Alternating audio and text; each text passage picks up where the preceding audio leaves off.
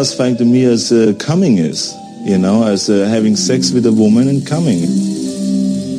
So can you believe how much I am in heaven? I'm like uh, getting the feeling of coming in the gym. I'm getting the feeling of coming at home. I'm getting the feeling of coming backstage when I pump up, when I pose out in front of 5,000 people. I get the same feeling. So I'm coming day and night.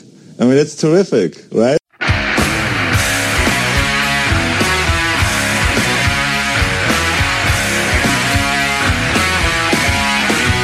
Rockwired Sound in Albuquerque, New Mexico, of all places, this is Rock Show, presented by Rockwired Magazine, with your host, Brian Lush, exclusively at rockwired.com.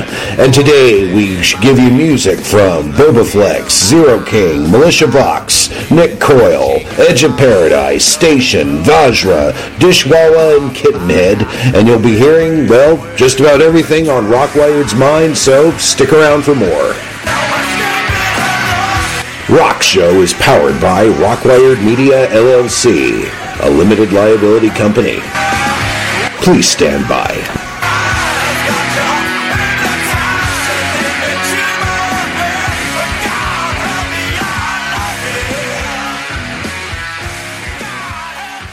Hey, it's Brian Lush here with the second episode ever of Rock Show, and uh, this show I think is a great is going to be a great one, and uh, I think it's going to set the tone for shows to come. And uh, before I get started, I should explain myself with that intro about Arnold Schwarzenegger and coming. Uh, it comes from the film Pumping Iron, and in the upcoming edition of Rockwired, the October edition of Rockwired magazine, we're going to be doing a feature on the 40th anniversary of the film and its impact. We've already spoken with the director George Butler, and, and that was an interesting interview. And also, we spoke with IFBB pro Shawn Ray. So the piece is still in the works, but it's shaping up to be a great story.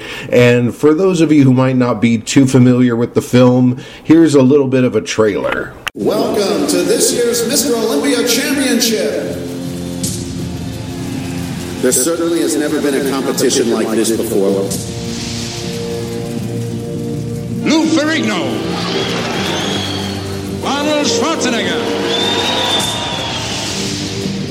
You have to do everything possible to win. dreamt about Arnold last night. I said, Louis is waiting for you in the shadows. Well, I've not been beaten for the last seven years. You're going to be the biggest thing that ever went out on that platform at 275 pounds, Louis. They know that, and he knows it. She's in shape. Fine. I hope he is. Off from one way. Let's go. I want to beat him.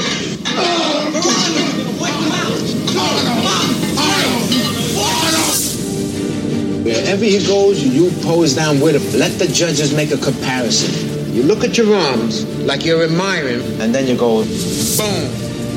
When it comes to the day of the contest, I will mix him up. He will be ready to lose. I called my mother yesterday already and I said I won. When we get out there, we have only one thought in mind. We're going to win. No more, no more. It's going to be very hard to beat. Very hard. Winner of the 1975 Mr. Olympia is You'll never get this chance again. She's gonna fix me up with your sister. Oh, That's right. The film came out in 1977. It made a star out of Arnold Schwarzenegger. It redefined masculinity and it made bodybuilding uh, something that wasn't so fringe. It kind of still is, but but but it's not. But but not like uh, the way it used to be. I mean, you expect a guy to work out these days, and uh, so keep your eyes open for that story in the October edition of Rockwired magazine. It'll be out uh, October second, and I mean that this time. I mean, we, we are really moving along with this issue, and I'm excited to get everybody to to to open it up and read it. So, but but but, and also in the October edition, we'll be featuring the band band Bobaflex. They have been friends of ours for years, and they're back with a brand new album called Eloquent Demons. And uh, I had a chance to speak with, uh, with, with their lead singer Marty McCoy, who act who is actually related to the McCoys and the Hatfields. For those of you who know your history, uh, they uh, the yeah, it, it's a fantastic album. They're touring for it right now, and here's a little clip of our interview with Marty. And uh, the sound's not so great. We're only you're only going to hear a few seconds of it. Uh, he was in the middle of nowhere, and uh, but you know, here's what he had to say. Sean came up with the name of the album. We always like to come up with the names of the album first because it kind of lets you know what direction. It's a little like a little lighthouse for the direction of the album. So Sean came up with the name Eloquent Demons, and he was like, it's kind of about all of us. We're all real nice, but we have our own demons and, and can be crazy with alcohol or sex or whatever. Um, so it was kind of like that's what started the whole thing. The name of the album, and it just it just flowed out so fast. It was bizarre. Some of the songs wrote themselves, like literally spiritual moments on Real Sadness. That song, we were sitting in the room together, and just it just happened, and we were looking at each other like, holy shit, the lyrics. We were singing lyrics that we'd never even written down before together at the same time all at once. From their album Eloquent Demons, here is Bobaflex with Long Time Coming.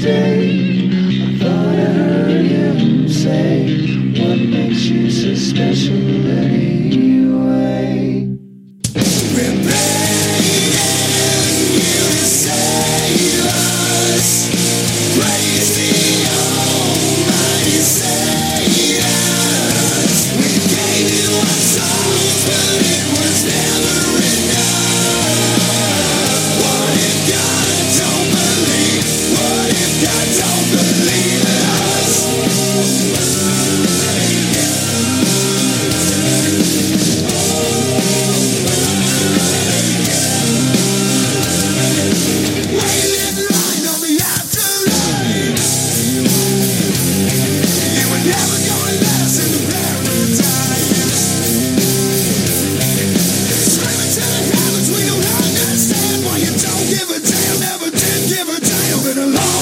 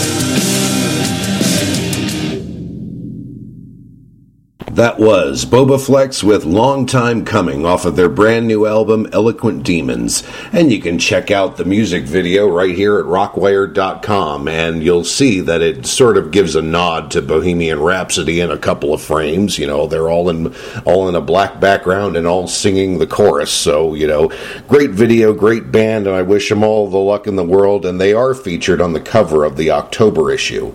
And if you've looked at our at our promo for the October issue, you'll see that everybody on the cover is illustrated. Yes, I I just wanted to do something different, and I wanted to mark that this is a new step for the magazine, and uh, hope and everyone seems to like it. And uh, already news of this issue is getting out there, and I and I'm and I'm actually happy to see it, and uh, the and I'll be even happier when the issue comes out. Now we turn our attention to the winner of the Rockwired Artist of the Month uh, campaign, and we had some great artists that were nominated, but only one of them could be, you know, winner of the uh, of the Rockwired Artist of the Month award, and uh, that winner is the band Kittenhead, uh, a female-led punk rock band, and uh, just fantastic stuff. I had a chance to speak with the band's front woman, uh, Ki- uh, Kivi Naimi, regarding the band, and here's what she had to say. I mean, I I really like our music. I love rock music, and I love loud guitars and and you know entertaining people and high energy music that has positive message that people can get behind. So I feel really positive about it because not only is it a, a decent product, but it translates really well to our stage show and we can basically reproduce everything that's on the CD live. Um, which, you know, I just feel like in today's music world, people do all sorts of stuff on a CD, but then they can't carry it live. Um, you know, one of the most shocking things I've heard in the last few years was I read this article and it was about uh, Mumford and Sons, and it, the first paragraph they were like, and they play their own instruments, and I'm like, really? From their debut album, here is Kittenhead with Tin Man.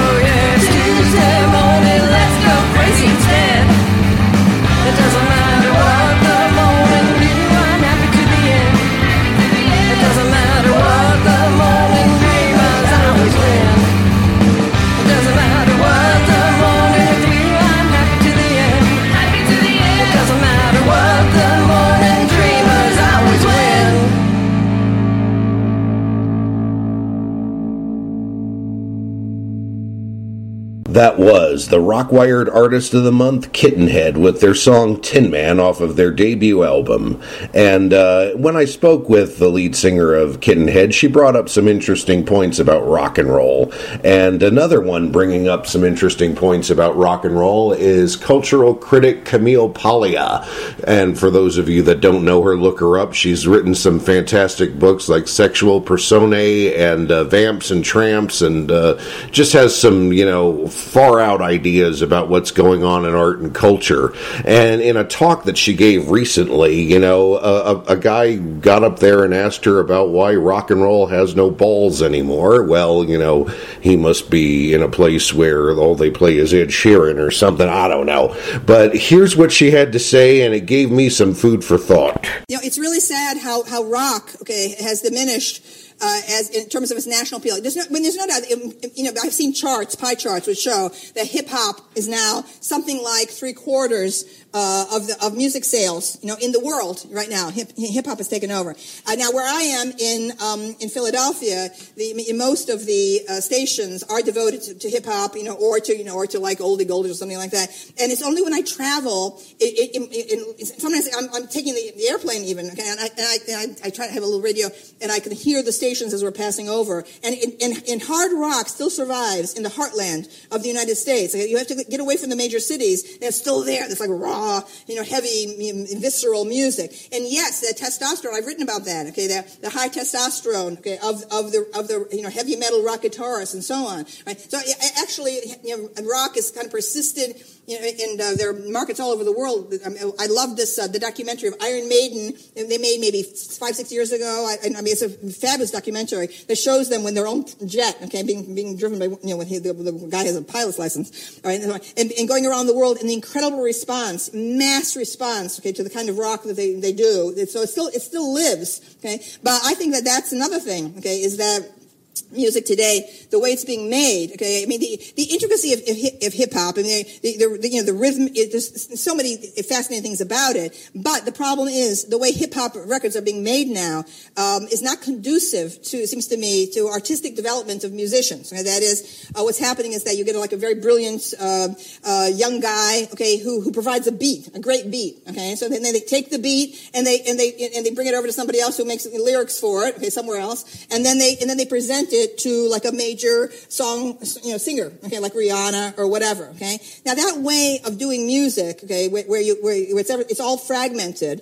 and you don't have the people actually meet the, way the Stones do it to meet together in a room, okay, and to and have a syn- synergistic energy, you know, with each other, et You're really bouncing off each other, and everything going on to the intuitive level, right? And that's why you know the Rolling Stones always say, you know, that they they will never record a track, okay, uh, separate tracks. Everything has, to, and if there are any flaws in it, they- they- they'll leave the flaws, which I think is fantastic. It's like that's you know, the way a jazz performance, you know, would be. So you have like in you know, um, you know, uh, you know, "Give Me Shelter," okay, the, the great moment which they left, which is cla- the classic moment where you have one of the African American you know singers, uh, her voice breaks at the, at the top, okay, and you hear Mick Jagger going "woo" like that, right, and they leave it, and, and, and that's important. That's important. The, the rawness of, of music. That's like again, and I you know, uh, so we're in a period where everything is kind of fabricated and. Uh, you know, and I'm, and I'm, and also the use of, there's all kinds of compression things they're using now in production to, to prevent the voice, you know, voices from going too high up or too low.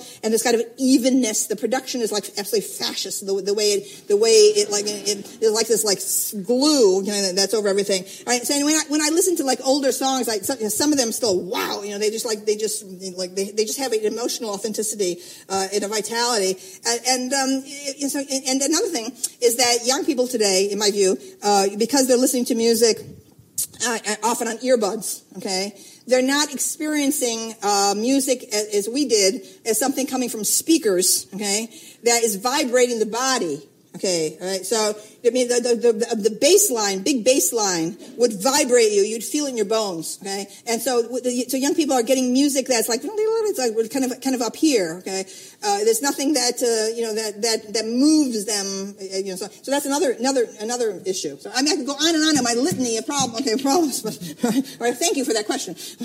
That was cultural critic Camille Paglia on the state of rock and roll and the state of music making in general. And as a rock and roll magazine, we're sort of taking that message to heart. You know, rock and roll is all about, you know, it's a full body experience. It gets you going. It pumps you up. It, you know, it, it gets you through the day. And, you know, and, and it involves the whole body, not just the upper part of the head where you listen through those tiny little headphones they make these days. And uh, and and as far as what she says about rock and roll coming from the heartland, that's mostly true. I mean, you know, it, it sort of is the last refuge for rock and roll these days. And one of the bands that represents that last stand is the band Zero King. You know, good friends of mine. Uh, they're also on the cover of the o- upcoming October issue. They'll be in the issue as well, of course, and uh, they will be uh, releasing a brand new album called The Empire of Sin. And just to give you a taste of what's going on there, we haven't talked to them yet, but we will be talking to them very soon. Uh, here is the song Words off of their new album, their forthcoming album, The Empire of Sin. I rise above the slime that you have slung my way. I'm sure you had no clue that things would work my way.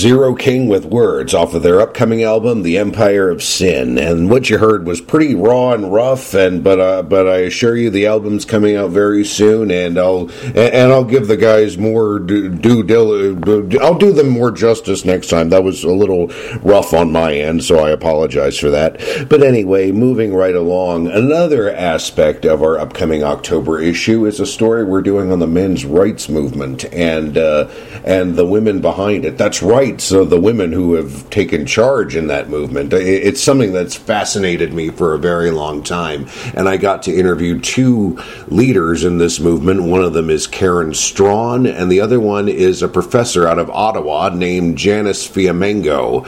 And uh, it, this was like a, a truly fascinating interview, and I can't wait for people to hear. I, am not not hear, but but read. You know, the interview in its entirety. It's almost finished, and it's going to find its way onto the October second edition of Rockwired magazine. And uh, Karen Straughan was the first that I interviewed, and here's a little taste of what she has to say in regard to the uh, the inequality between men and women. Well, you know, I mean the the Ray Rice thing. That's kind of. Uh demonstrative if you look at the lead up to what happened there. You know, you're sort of looking at this. You know, she was she's slapping him, she's hitting him, she's Right. spitting on him. Then they get into the elevator, and she corners him and rushes him, and Right. and, and it's like eventually, you know, and this seems to be, you know, the pattern with women um, is uh, a lot of, or with a lot of women, is is they they hit because they, I don't know, they're they're wanting a reaction, and the men tend to give them a reaction that just makes them angrier, which is to Ignore them. tolerate it, right? and uh, that doesn't necessarily mean that you know these women are wanting to get hit, but they seem to be wanting the men to put down a boundary of some sort, as in, yeah, you're not going to do that, right? Right. You're not, not going to touch me like that, right? Mm-hmm. And uh, yeah, and they'll just keep doing it and doing it until they get some sort of version of that response from the man. And uh, unfortunately, Ray Rice is extremely strong, and he was probably very agitated at the time. And because this is why women tend to, in reciprocally violent relationships, tend to get hurt more often um, than in uh, when it's like uh, just a man beating his wife and she never hits, is because the man is being pushed and pushed and pushed and pushed and pushed by the woman hitting him, and then finally, you know, he doesn't hit till he loses control. Well, now he's lost control, and so he's not going to be he's not going to be restrained at that point, right? Right. He's not going to have any kind of self-restraint at that point. So it just seems to be this horribly destructive cycle that uh, that happens in in situations like that, right? That was Karen Straughan, and the the other woman I interviewed is once again is a professor out of Ottawa named Janice Fiamengo, and and and, and here's her take on things. Well, there are always double standards when women and men are involved, and Yes. uh, it seems that uh, we're not supposed to notice that. We're all for equality as long as it benefits women, but as soon as equality isn't good for women, then we go back to chivalry, and we go back to talking about how women are very delicate creatures, and a man must never hit a woman no matter what she's doing to him, and uh, women need safe spaces and they must not be talked about in a certain way. And the cat call can be so damaging to a woman's self-esteem that she can't go on, you know, for the rest of the week. Just has to lie in bed and recover from it. And all of that is somehow congruent with feminist claims that there's no real difference between men and women and women are capable of doing anything that men are capable of. So yeah, it's uh it's a pretty pretty strange, contradictory social discourse. Like I said, this is pretty heavy stuff, and it's going to be a fantastic story. Uh, it, it'll be embraced by some, and and you know, not so warmly embraced by some. But you know, it's a fascinating. You know, it, it gives you something to think about in the battle between the sexes. But one woman that's never that, that's always been you know a warrior in my mind is singer Militia Vox. She's been she's re- reached a certain amount of fame as the lead singer in the Judas Priest uh, tribute band Judas Priestess, and I got to know her a couple of years ago when she released her debut album, and now she's got a brand new single Nyctophilia, and it's it's an amazing it's a creepy little song, creepy video. It kind of brings back memories of Alice Cooper's Welcome to My Nightmare in a sense, you know. I mean, not note for note or nothing. I haven't talked to her yet, but I'm supposed to be getting on the phone with her tomorrow. But in the meantime, here is Militia Vox with Nyctophilia.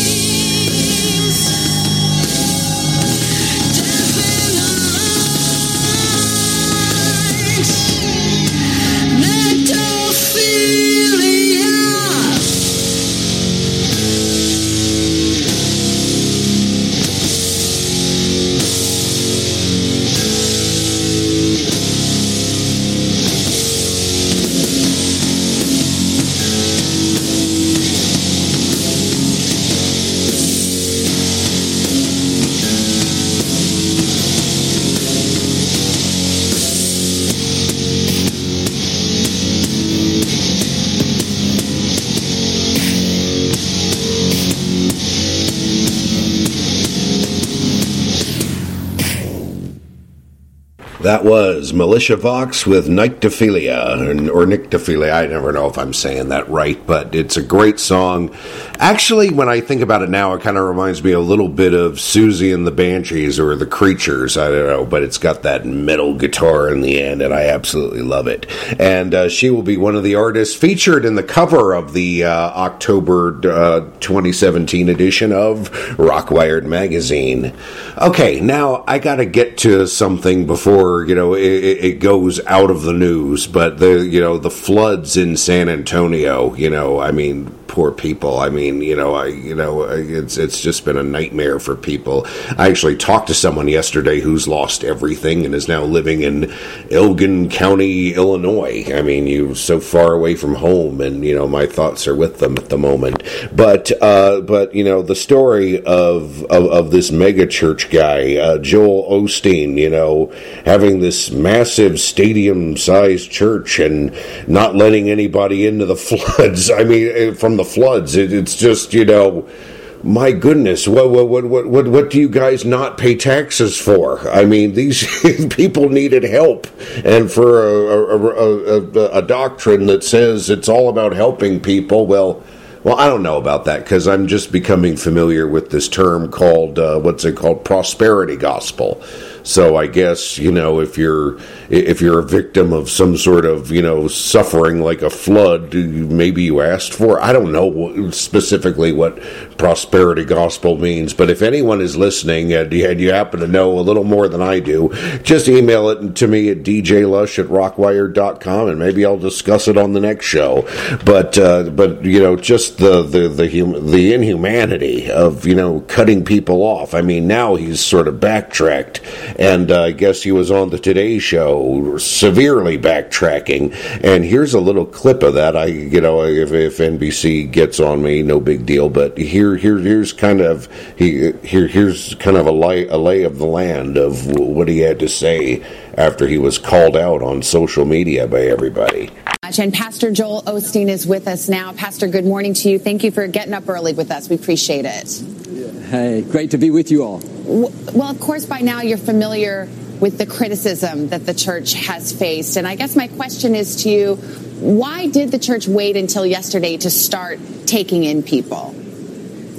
Well, our church, our church doors have always been open. In fact, we, we took people in right when the water started to recede, which was just a, a day or two after the big storm hit. But we worked very closely with the city. Four miles down the road, the city established its biggest shelter with, you know, with room for thousands, with, with beds, with kitchen supplies, with everything they need, security. They didn't need us as a shelter right then. And we coordinate with them all the time if we needed to be a shelter, we would have certainly been a shelter right when they right when they first asked. But once they filled up, never dreaming we'd have this many displaced people, they asked us to become a shelter, and we said, "Hey, we'd love to be a shelter. That's what Lakewood is all about." But I think this notion that somehow we would turn people away or we weren't here for the city is is about as false as can be.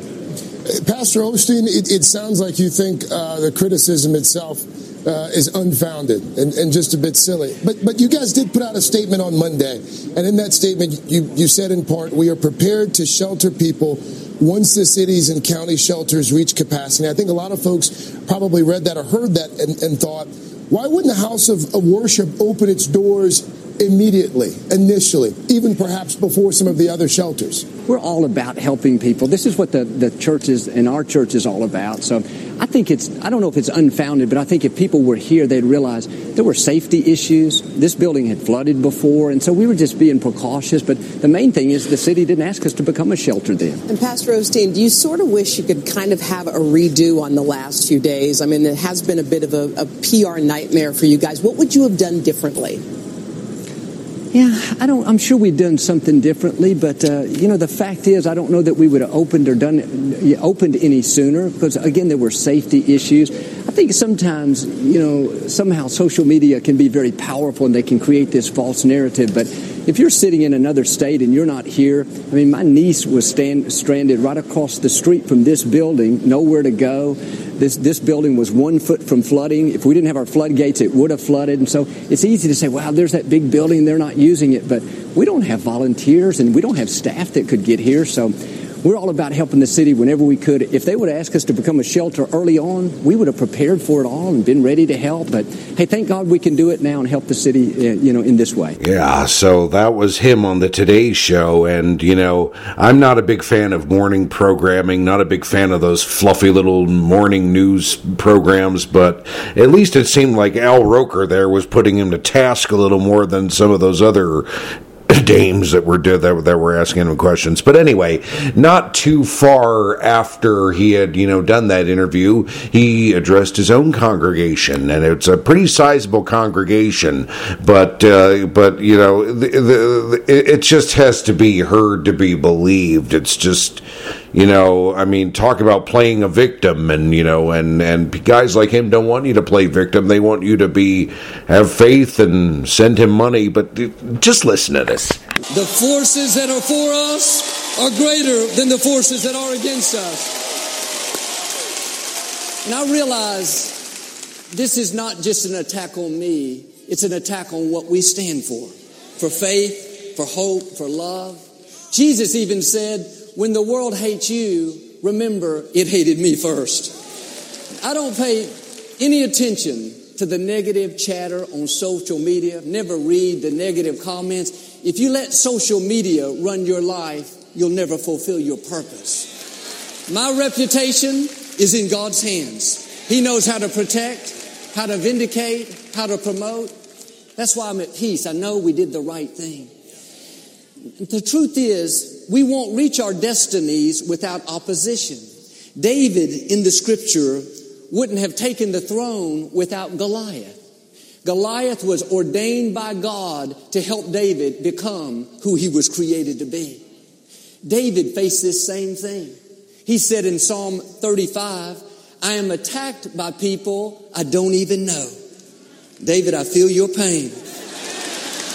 Yeah, Reverend o- Osteen, it's all about you. They're just after you. They're after you for for not opening your doors to these people. It's just it's just it's insanity. I mean, the money that gets thrown to this guy. I mean, what do you not pay taxes for? You know, you have a stadium sized building and you have a city that's flooding. I mean, you know, I mean, take, I, I mean, take a tip from Noah's Ark. I mean, he took two of everything and throw it in. I know it's a bullshit story, but, but you know what I mean. It's from a book that he reads and believes in. And it's just, you know, Wow, and and I can't believe the applause of what he's uh, that, that he's getting, you know, for for for this for for this insanity. It's just nuts to me. I mean, I say tax the religions, but uh, but I I should keep that quiet. I am doing a piece on religious rockers coming up soon, so I better keep my mouth shut. But anyway, I had to get that off my chest, and now back to some rock and roll. Uh, there's this the band Station who are on the cover of the current issue of Rockwired magazine. They've got an amazing song out and an amazing and an equally amazing video. And me being a kid of the 80s, I can totally appreciate it. I had a chance to speak with the band's lead guitarist Chris Lane on the on the on the the band's, you know, status on how they've, you know, upped their game and how they've noticed, you know, the, how they're reaping rewards from upping their game and here's what Chris had to say. We have, you know, I mean, something something that's that's very much changed in the band is the sense of uh, let's just call it band security. Um, you know, when we released that album, we recorded it a year before we released it. So one of the things was, you know, that's what 2014. The band formed in like first show was in 2011. So there was not that much time between those two things. And you know, we had kind of played shows out and around beyond New York, but we're kind of limited to the three-day weekend styles of shows. Um, you know, going up to New England, going to the Mid-Atlantic. Nothing, nothing that crazy. When we released the first album, we had that mentality of like, okay, I hope this works because if it doesn't work, we don't know if we can afford to be a band anymore. You know, to release new music and stuff like that. So, you know, now the band is in a very different place because since then we've toured very extensively uh, through the United States. We've reached a lot of new people, and you know, I mean, we're still a very small scale group, but at the same time, we've kind of reached a point where we have a certain level of security built into the fact that we're like, okay, now we can actually do this, and it's not a trial and error thing. It's more just a how can we build more. So it's, a, it's an interesting new place to be in. It's exciting because we can focus on different things. And here is Station with their brand new single, All You Need Is a Heartbeat.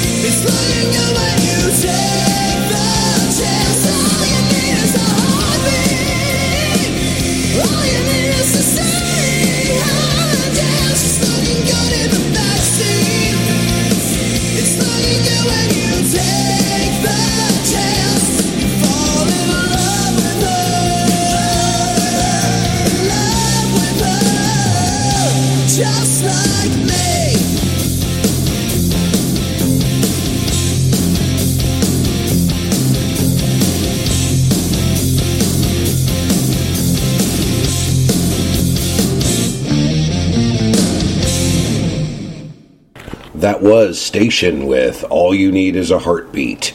And uh, there's a new album from them coming out. This song will not be on it. This is a standalone single, but, you know, they're hard at work on a new album, and I can't wait to hear the fabulous results of their toils in the studio. Once again, that was the band Station. Now, another thing I need to get off my chest is this thing called Burning Man and the people that go to it. Um, You see, I'm I, I- I'm half black. I'm half American Indian, Yankton Sioux. You know, Rockwired is the first you know American Indian owned rock music magazine, and but you know I, I got to throw that in any chance I get, don't I?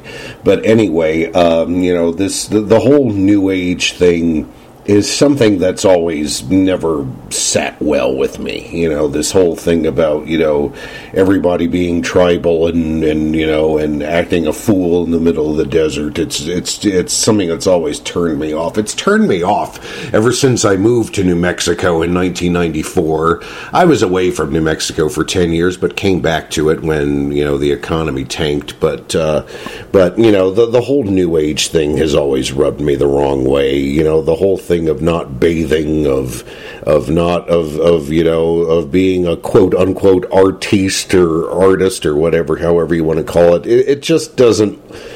It just never did. It, it it it seemed trivial to me. It seemed stupid, you know. And I guess this year's Burning Man really resulted in a Burning Man. I mean, I, I'm not trying to make light of that, but the guy died running into a fire or something, and uh, and it was and it's just a mess. But you know. Uh, what what, infuriates me is Indian people going along with it. You know, don't you see, get a sense that you're kind of being mocked? I'm looking at this article on Huffington Post, or I guess they're calling themselves huff post now, you know, according to the to, to the to the title of the page. But uh, but you know, you've got these you know traditional looking Indian folk uh, looking. I don't know what they are or who they are, but uh, but you know, all in traditional regalia, and you've got these you know Mad Max people, you know, and it's like, you know, what planet do you think this is? This is this this is just craziness to me. It's insanity, you know, in these fake teepees in the middle of of the uh, of of the desert. The, the I, I think it's in Nevada or something. I, I don't even know where Burning Man takes place. I've known about it for years, but anyway, I'm looking at this article written by this guy, Jacob Devaney. You know, a contributor. I mean, everybody's a contributor to HuffPost. You know, you don't get paid for it. You just get up there and post something and get a ton of. Tr- Get a ton of traffic, you know. Nothing I post would ever make it on the Huffington Post, I tell you. And I'm looking at this Jacob Devaney guy. Looks like a kind of looks like a Burning Man type. He's got a he's got a little silly hat. I don't know what kind of hat it is. You know, a beard and a vest, and you know, a, and a sort of a tie dye blue shirt. You know, and it, and under his it says Jacob Devaney, contributor, using words, art, and media towards conscious evolution. It sounds pretty Burning Man to me, but you know, I'm just going to read the first paragraph of this and uh, and and and try to sound like one of them. You know. Uh, the theme of Burning Man this year was radical ritual, and the indigenous people who have kept this wisdom central to their cultural beliefs for millennia showed up in full force. Last year, during Standing Rock, we witnessed how prayer is also an, a- an action that natives were joined by individuals from other tribes and nations around the world to stand up to protect sacred waters. The events surrounding Dakota Access Pipeline created many deep alliances. The Burning Man Red Lightning Camp al- along with the members of Unify, went to North Dakota to stand in solidarity and support water protectors. Members of the Standing Rock movement were later invited to visit Burning Man in what has become the journey from Standing Rock to Black Rock. The result has been nothing short of miraculous. And, uh, you know, it, it goes on and on. It, there's, there's no real journalistic value to this thing. It's just a bunch of, you know, probably works for Burning Man and, you know, is, you know, talking about uh, cultures coming together. And it just, it, the whole thing looks like a disaster. And it was a disaster. Some poor soul ran into a fire. And uh, here's a little news clip of that uh, just to listen to. A man who into the flames at the Burning Man Festival in Nevada has died. This is YouTube video from this year's event in the Black Rock Desert, about 100 miles north of Reno. The local sheriff says the man ran through a human chain of security officers last night. He was rescued by firefighters and later died at a hospital in California. About 70,000 people are attending the nine day art and music celebration, which culminates with the burning of a 40 foot effigy made of wood. In the past, attendees have tried to run into the flames as a symbol of rebirth. Yeah, it's too bad the guy died. It's that's just you know creepy to me running into a fire. I I don't know. I I you know I can never you know I, I I'm Indian, but I can never camp outside. I can never live off the land. I'm too lazy to do any of that stuff. I like electricity and air conditioning and and something to drink and. but uh, but you know, this, speaking to what I was saying earlier about you know Indian people being you know trivialized, you know, you know the, the, this year the, it looks like the event went out of its way to trivialize Indians, and you know, and some Indian people go along with it. and here's an interview clip of this uh, Chase Iron Eyes. He ran for he's a Standing Rock guy activist. It says on his you know, Wikipedia page, and uh, going on. uh, Well, you guys hear it. Here's what he had to say. We are all indigenous, so we need to transcend. And one way to do that is through the drum. Did you get that? Well, anyway, you know, uh, it, it, th- this is all audio from a video that was posted and was taken down, so I, I've held on to it. Now, uh, there, this is the sound that accompanies video footage of these guys banging on a drum in a very non-native way, uh, more like a like like a Mad Max kind of way. And uh, but but but the music you're hearing, "We're going to a powwow," uh, is actually dubbed in. So I'm gonna I'm gonna you know get that out of the out of the way right right now. But uh, just because I think the song is funny, I'm gonna put it in. And in the video, it it it, it was shared on Facebook and it's not on YouTube, so I can't. Uh, there's not a way for me to share it on the pages of Rockwired.com. But you know, you can see this Chase Iron Eyes just just bopping to the music and with his eyes looking around, wondering if anyone's got a camera that they're gonna bust him with for looking like a fool. but here's the song. We're going to a powwow.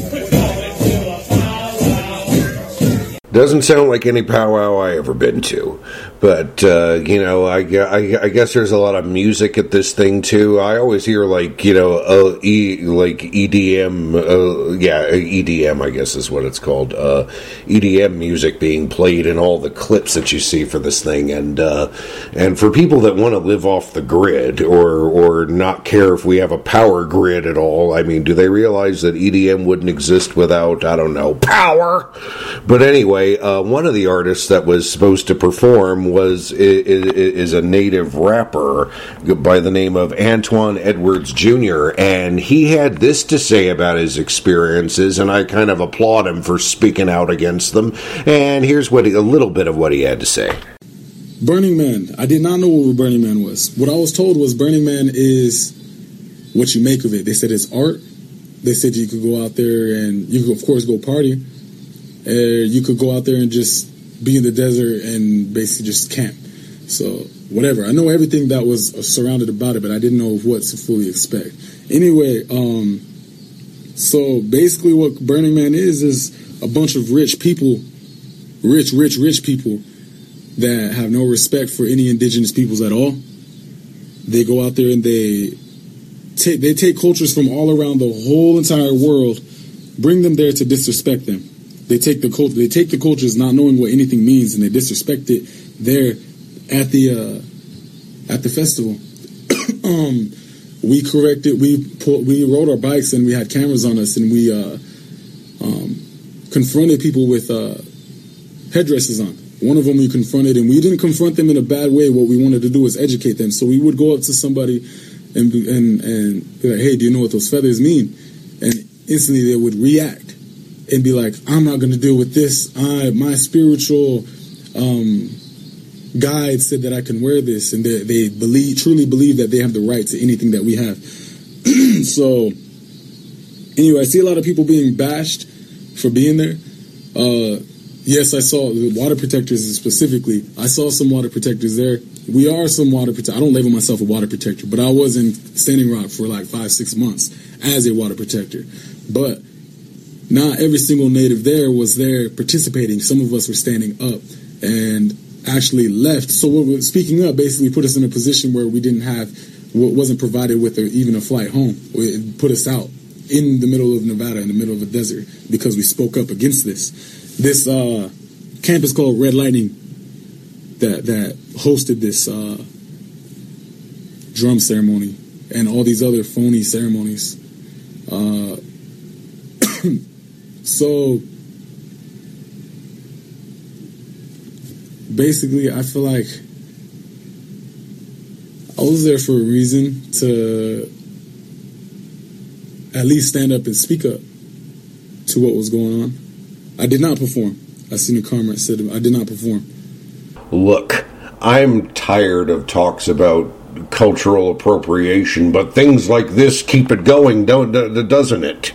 I mean, and and when you have Indian people complicit in doing it, it, it it's like you know this argument's never going to go away, and you know, and this is you know this Burning Man thing needs to stop. I mean, uh, guys need to shave and and bathe and and get out there and do something in society that's really going to move us along, not party and drink and you know and beat on a drum in the middle of the desert and you know and and say screw it all you know we we all got to help each other in this world it's a crazy world out there and this is just making it crazier and uh, I kind of think I've said enough on this. Uh, maybe some of you like Burning Man. I don't. I, I, I don't know. It's not nothing I'm too crazy about. But anyway, I got to get back to some music here, and the next artist is Vajra, and uh, I had been trying to get Vajra on back on the magazine for months, but you know things kept us apart. You know, business and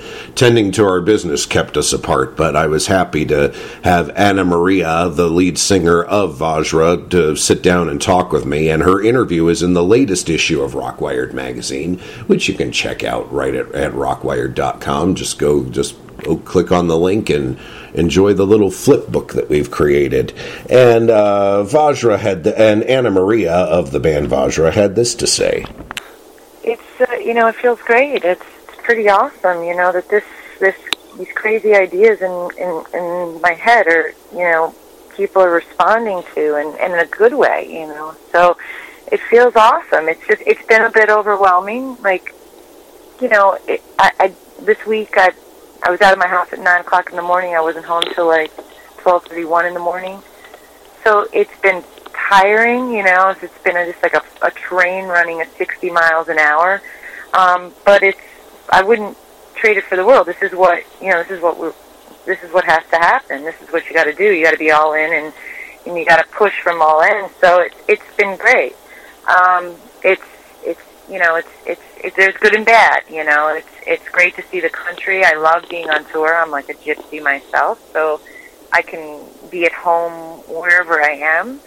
Um, you know, I've lived abroad. I've lived in India. I lived in Italy. I also lived off, you know, New Orleans, New York, uh, San Francisco. So I'm like, you know, I'm used to kind of different spaces, and I and I like that. To me, that's challenging to to navigate different subcultures and uh, find out who you are, you know, and shed your ego because you learn more about yourself and why you do what you do and whether or not it's just training or indoctrination or whether or not it's something that's, you know, deeper inside. So I, I love that stuff. Financially, it's been really difficult because uh, you can't work while you're on tour. Right. Don't make much, you know, we don't make much when we're on tour. You know we're we're barely covering our costs. So it's uh it's rough you know but we we do it because we love to do it. And we know that we're building something right now. And so um and we you know when we're when we're out there playing shows there's nothing like that. That you know that i that experience of of of, of communion with you know dropping the ego and just sitting into that space of, of the music is is what keeps us going when we're on the road, you know, and and everything else melts away. So And here is Vajra with their latest single, The Mirror.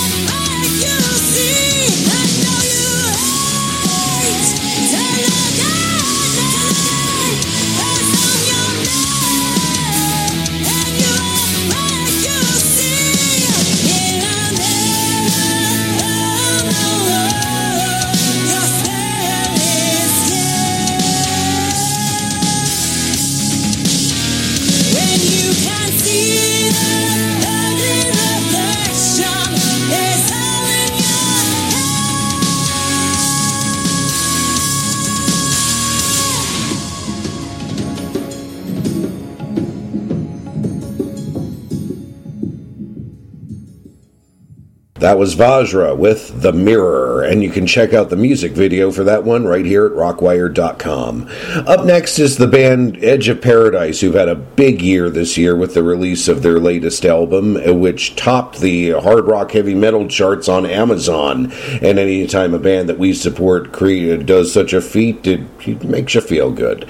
Uh, But in the upcoming October edition of Rockwired magazine, their lead guitarist Dave Bates has made the list of Rockwired Retired's favorite uh, active rock guitarists in our special feature, Kicking Axe. And that'll be a fantastic issue. Dave will be featured in it. And here's what Dave had to say about the band. it, it's a cool it's a cool direction and and we started experimenting with it and then it was um something that was kind of like wrote itself that way you know it felt right and then it just once you started feeding it we just kept getting cooler and cooler ideas in that direction so kind of refined that that was the right direction to go in I think because there's a lot of bands doing the whole female fronted symphonic thing and that's not really you know, I don't think we're really into that. That's it's been overdone, and and I, I we really dig the industrial thing. We really like the heavy thing, and then meeting Chuck was a was a good thing. And I, I've kind of known Chuck for a few years, but you know, his background was definitely something that would align well with this. So it was kind of a neat thing. And then we had a new guy, um, Jay Ruston, mixing. I guess he's mixing the live, and he mixed uh, Crazy, mixing one more on the album. But he did, you know, he he's in that heavier vein too. So he did like Anthrax and Pop Evil, and uh, did Steel Panther, a bunch of different bands, and you know, that are a little more modern too. I think he's doing Stone Sour right now. Uh, so it's a good fit. And then, uh, of course, we had Michael Wagener mix the ballad on the album. So that, that's kind of going to be neat to get that out there. And uh, I don't know it definitely is a good direction for us to go in. You know, I think is where we should be. Here is Edge of Paradise with Alive.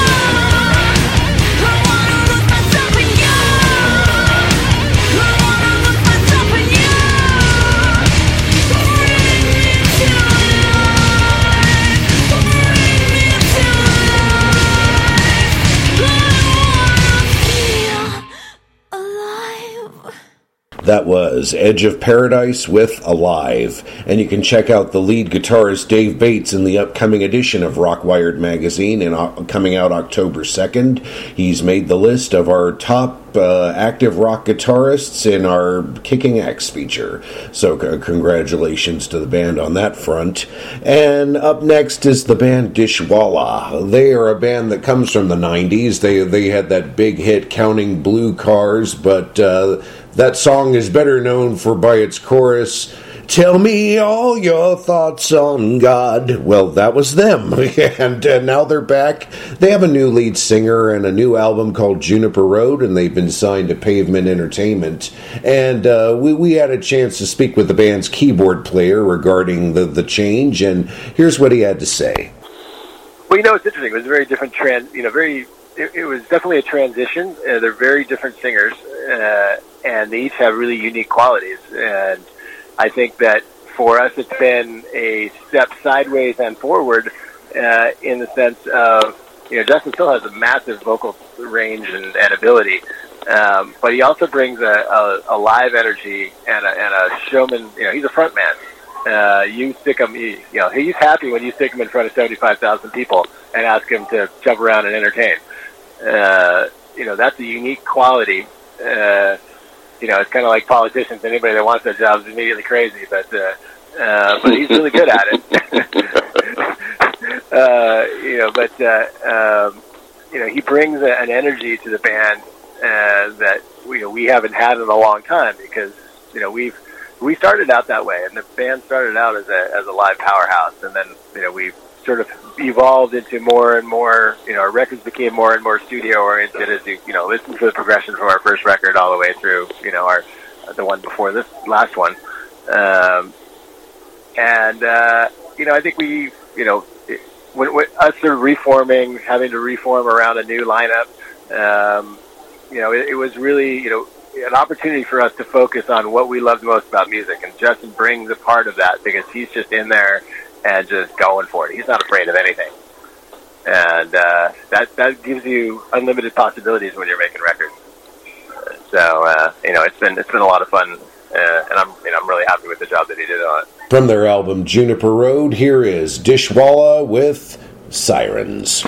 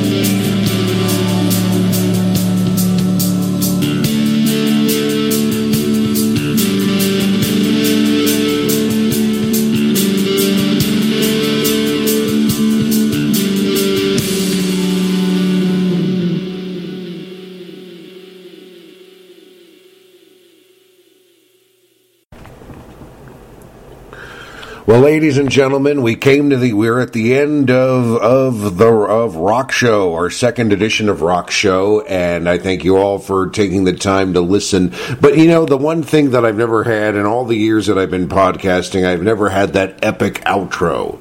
I mean, with a big score and everything. So I'm going to start, you know, we'll start with a little music. This is the theme to uh, Battle Beyond the Stars. It's been used in about 20 other movies, but uh, I think it's apropos. Now, what did we learn in this show today?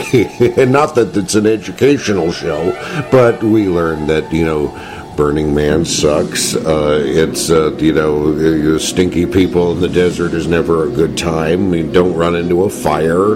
We learned that, you know, if there's a flood and you got some space, let people in for Christ's sake, you know, and uh, I don't. And uh, and you know and, uh, and and we also learned about what's coming up in the October edition of Rockwired magazine. So do keep your eyes peeled for that, and that's happening October second. So I'm, I, I, I- I'm, uh, you know, thank you for joining us in the second edition of Rockwired magazine. I'm your of Rock of Rock Show, brought to you by Rock Rockwired magazine. Sorry, it's a lot of rocks in there, but anyway, uh, I'm, I, I'm Brian Lush for Rockwired magazine, and remember, keep your eyes forward, never look back, and make it up as you go.